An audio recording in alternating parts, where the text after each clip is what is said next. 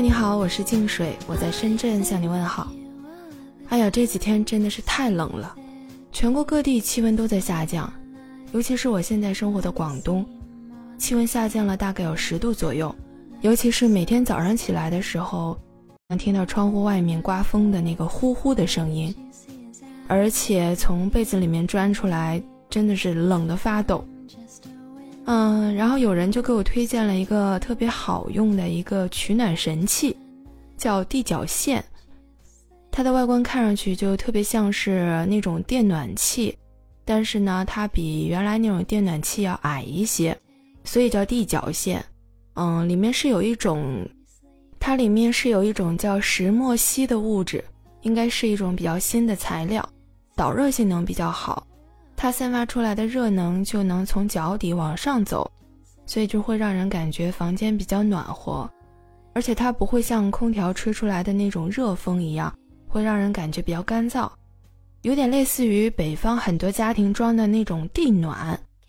所以听到这个之后，我就马上被种草了，然后立刻就去买了。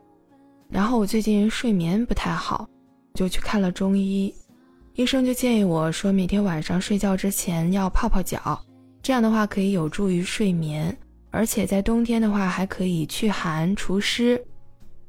而且泡脚的功效其实远远超过我们的认知。比如说有一句话是这样说的：春天泡脚，生阳固脱；夏天泡脚，滋润脏腑；秋天泡脚，除湿健胃；冬天泡脚，暖和丹田。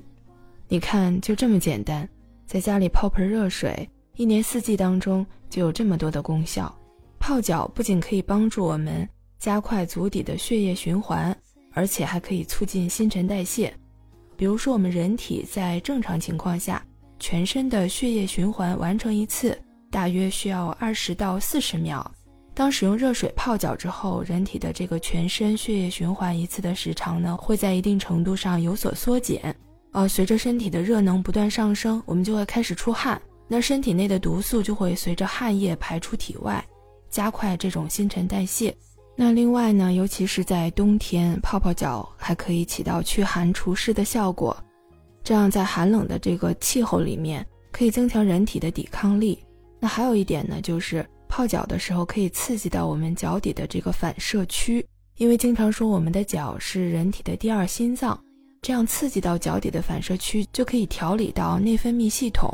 这样的话，可以增强人体器官的机能，有防病的保健效果。而且泡脚也算是居家生活当中一个最方便，也最省钱的一种养生方式了。比如说晚上睡觉之前，你一边看电视，就可以一边把脚泡在那个水盆里，这样既不耽误你休闲娱乐，也不耽误你养生。但是我们泡脚的时候呢，还是有一些小贴士需要去注意的。比如说泡脚的水温呢，正常情况下呢是在四十五度左右是最适合的，而且泡脚的时间最好不要超过三十分钟。那因为泡脚有助于睡眠，所以呢这个泡脚的时间最好也是在晚上睡觉之前，大概九点钟左右。然后呢，当你泡完脚之后，最好先要把脚擦干。就不要直接的把脚放在空气里，这样很容易受凉。另外一个就是你泡脚的时候选择的泡脚桶最好是木质的，因为用木桶装的水，水温呢不会很容易凉掉，就是这个温度不容易流失。最好呢选择稍微高一点的这种泡脚桶，这样的话在泡脚的同时还可以泡到脚踝以及小腿的部位，对全身的血液循环效果是更好的。那既然泡脚对人的身体有这么多的好处，那是不是所有的人都适合泡脚呢？南方科技大学南方医院的副主任医师刘凤琴给出以下这样的建议：如果说脚部有外伤，或者是足癣、甲沟炎、皮疹等问题导致脚部或小腿部位出现伤口，那在这种伤口完全愈合之前呢，是不适合泡脚的，因为很可能会导致伤口感染。使这种皮损加重，延长恢复的时间。另外，如果是患有心血管疾病的人，也不适合泡脚，因为温度较高的水会导致血液循环加快，这样的话就增加了心脑血管的一个负担，很容易导致疾病加重，就会容易出现胸闷、头晕等不适的情况。另外，如果有糖尿病的话，也不太适合泡脚，因为糖尿病人群他的末梢神经啊可能会敏感度欠佳，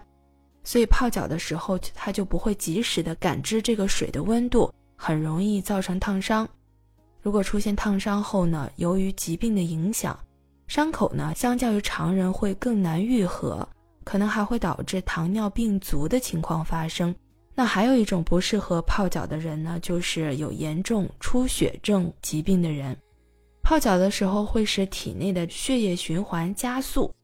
所以导致出血情况呢也会加重。严重的时候可能还会有大出血的风险。如果有以上这些病情的人呢，就最好不要泡脚，因为这样的话就很容易导致一些不可控的一些风险。